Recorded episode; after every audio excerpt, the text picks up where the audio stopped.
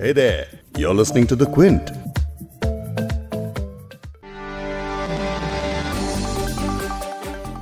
सत्य को परेशान किया जा सकता है पराजित नहीं ये शब्द राजस्थान में सियासी तूफ़ान लाने वाले सचिन पायलट के हैं कांग्रेस ने जब उन्हें डेप्यूटी सीएम और राज्य इकाई के अध्यक्ष पद से हटाया तो पायलट ने ये ट्वीट किया। लेकिन असली सच क्या है और इस लड़ाई में गहलोत या पायलट असल में कौन पराजित होता दिख रहा है? राजस्थान की कांग्रेस सरकार पर खतरा टल गया है या फिर पिक्चर अभी बाकी है? इन सभी सवालों का जवाब अभी मिला नहीं है। तीन दिनों की खींचतान और सीएम अशोक गहलोत के इंतज़ार के बाद आखिर राजस्थान सरकार के को पायलट को कुर्सी से उतार दिया गया है। सचिन पायलट की बगावत के बाद मध्य प्रदेश की ही तरह राजस्थान के आसमान में भी संकट के काले बादल मंडराने लगे थे। लेकिन यहाँ अशोक गहलोत सीएम थे, जिन्होंने पहले से ही पूरी तैयारी कर रखी थी और वक्त आने पर तुरंत विधायकों को एकजुट कर बता दिया कि वो इतनी आसानी से सरकार हाथ से नहीं जाने देंगे। विधायक दल की बैठक में 107 विधायकों की मौजूदगी का दावा किया गया, जो पायलट के लिए एक हार की तरह साबित हुआ। लेकिन गहलोत सरकार खतरे के रेंज से बाहर नहीं निकली है, बस फ़िलहाल के लिए बची हुई है। अब चाहे राजस्थान में सरकार बची हो या फिर उस पर खतरा हो, लेकिन कांग्रेस के लिए ये बड़ा सवाल है कि आखिर वो अपने बड़े और युवा नेताओं को इस तरह कैसे खोती जा रही है? क्या वो वक्त आ चुका है जब कांग्रेस में किसी बड़े बदलाव की ज़रूरत है? या फिर भारत की द ग्रैंड ओल्ड पार्टी ने वाकई अब कोशिश करनी ही छोड़ दी है। राजस्थान की हलचल और कांग्रेस को लेकर इन्हीं सवालों पर आज इस पॉडकास्ट में बात करेंगे। क्विंट हिंदी पर आप सुन रहे हैं बिग स्टोरी हिंदी। मैं हूँ फबीहा सैयद। 14 जुलाई की दोपहर कांग्रेस प्रवक्ता रणदीप सुरजेवाला ने इस बात की जानकारी दी कि सचिन पायलट को राजस्थान के उप मुख्यमंत्री पद से तो हटा दिया गया है। साथ ही राजस्थान कांग्रेस इकाई अध्यक्ष पद से भी हटा दिया गया है। उनकी जगह अब गोविंद सिंह को ये पद दे दिया गया है। आज पॉडकास्ट में पहले आपको राजस्थान का घटनाक्रम बताएँगे कि आखिर ये नौबत ही क्यों आई है? गहलोत और पायलट के बीच चले आ रहे तनाव का कारण क्या है? साथ ही कांग्रेस लीडरशिप पर उठ रहे सवालों का भी जवाब ढूंढेंगे। इस पूरे मामले को कैसे सुलझाया जा सकता था, इसे भी समझेंगे क्विंट के पॉलिटिकल एडिटर आदित्य मेनन से। कांग्रेस के लिए एक बड़ा झटका ज़रूर है। एमपी की तरह कम से कम इनकी सरकार शायद फ़िलहाल खतरे में नहीं है तो एक वो कीमत इन्हें नहीं चुकानी पड़ रही है। लेकिन in terms of loss of talent ये शायद सिंधिया के जाने से ज़्यादा बड़ा झटका है। लेकिन पहले घटनाक्रम कुछ ऐसा रहा। राजस्थान कांग्रेस की सरकार में दरारें कितनी गहरी हैं, इसका असली अंदाज़ा तब हुआ जब सचिन पायलट की तरफ़ से एक बयान जारी कर बताया गया कि उनके साथ 30 विधायक हैं। इसके बाद राजस्थान सरकार के गिरने को लेकर हलचल शुरू हो गई। क्योंकि अगर 30 विधायक बागी हो गए तो सरकार गिरना लगभग तय था। इसी बीच राजस्थान से एक और बड़ी खबर आई। बताया गया कि गहलोत के करीबियों पर इनकम टैक्स की छापेमारी शुरू हो गई है।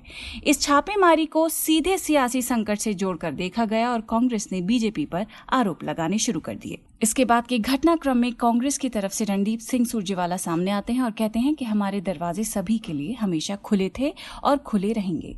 इस दौरान उन्होंने कई बार पायलट समेत सभी बागी विधायकों से वापसी की अपील भी की।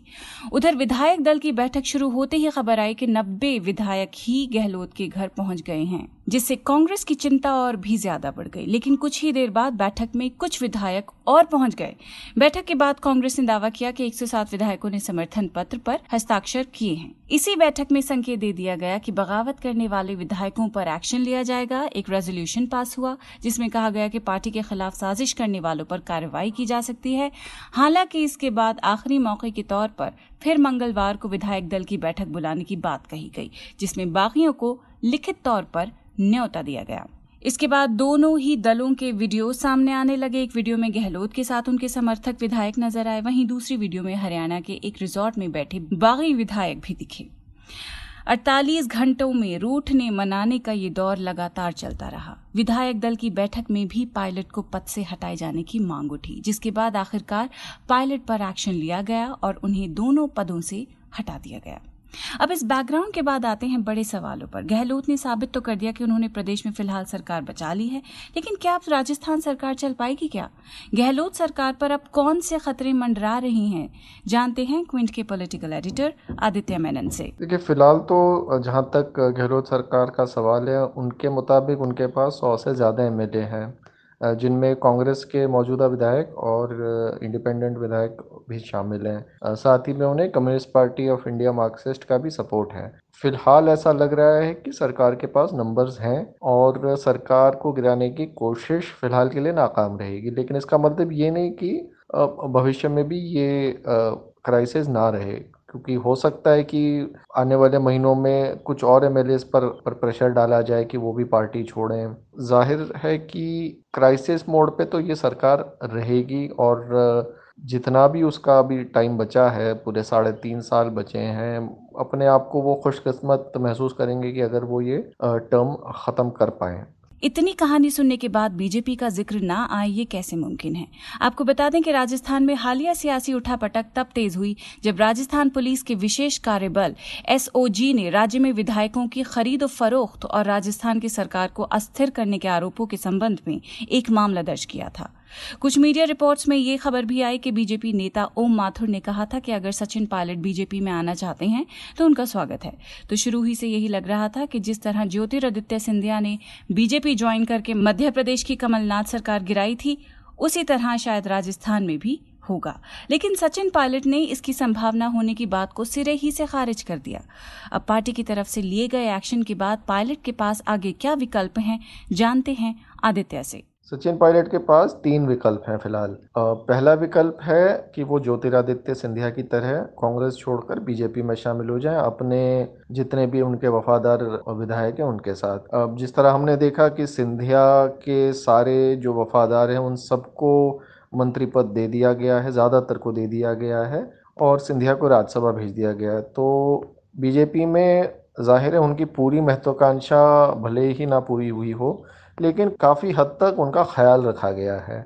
पायलट जैसे नेता के लिए ये भी एक बड़ा आसान सा विकल्प होगा, लेकिन अब वो ये आसान रास्ता अपनाएँगे या नहीं? क्योंकि इस रास्ते में एक बहुत बड़ा उन्हें समझौता अपनी आइडियोलॉजी अपनी विचारधारा से करना पड़ेगा। अब दूसरा ऑप्शन वो है जो त्रिपुरा के पूर्व कांग्रेस अध्यक्ष प्रद्योत माणिक्य देव बर्मन ने अपनाया था। प्रद्योत ने क्या किया कि उन्होंने कांग्रेस से अलायदा तो हो गए, लेकिन बीजेपी में शामिल नहीं और उन्होंने अपने राज्य में एक राज्य से ओरिएंटेड एक पॉलिटिकल आउटफिट बनाया और वो अपनी जगह वहीं पे कायम करना चाह रहे हैं। तो ये एक दूसरा ऑप्शन है, लेकिन ये पायलट के लिए इतना आसान नहीं है क्योंकि त्रिपुरा में एक स्ट्रॉन्ग रीजनल सेंटिमेंट है और प्रद्योत आते भी वहाँ पे एक नॉन बंगाली कम्युनिटीज़ हैं तो एक एक सब रीजनल सेंटिमेंट भी है जो प्रद्योत, जिसे टैप कर सकते हैं।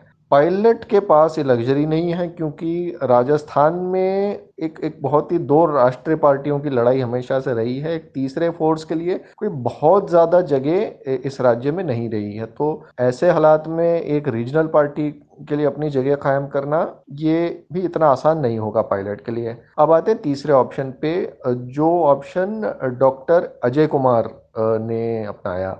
डॉक्टर अजय कुमार थे झारखंड कांग्रेस के अध्यक्ष। डॉक्टर अजय कुमार ने बीजेपी में ना शामिल होकर उन्होंने आम आदमी पार्टी ज्वाइन कर ली। झारखंड चुनाव में तो कुछ ज़्यादा वो अपना अप, अपनी छाप नहीं छोड़ पाए लेकिन कम से कम आम आदमी पार्टी के एक नेशनल फेस की तरह उन्होंने कम से कम अपनी रिलेवेंस कायम रखी है। तो ये आइडियोलॉजिकली कोई कॉम्प्रोमाइज़ नहीं हुआ क्योंकि आम आदमी पार्टी भी कांग्रेस की तरह एक ब्रॉडली सेंट्रिस्ट और सेकुलर पार्टी है। तो उनके ऊपर ऐसे इल्ज़ाम कभी नहीं लगे कि आपने अपने विचारधारा से अपने असूलों से गद्दारी करी है। तो एक चौथा ऑप्शन भी है जो नवजोत सिंह सिद्धू ने जिसे अपनाया वो ऑप्शन ये था कि वो कांग्रेस के अंदर ही रह के इंतज़ार करते रहे सारे पोस्ट छोड़ हम्म। दिए और उम्मीद करते रहे कि उनके साथ आज नहीं तो कल उन्हें जगह कुछ जगह मिलेगी और उनको आज नहीं तो कल इंसाफ मिलेगा। ले देकर ये चार ऑप्शन सचिन पायलट के पास मौजूद हैं। लेकिन सवाल वही है कि सचिन के सामने ऐसी नौबत ही क्यों आई?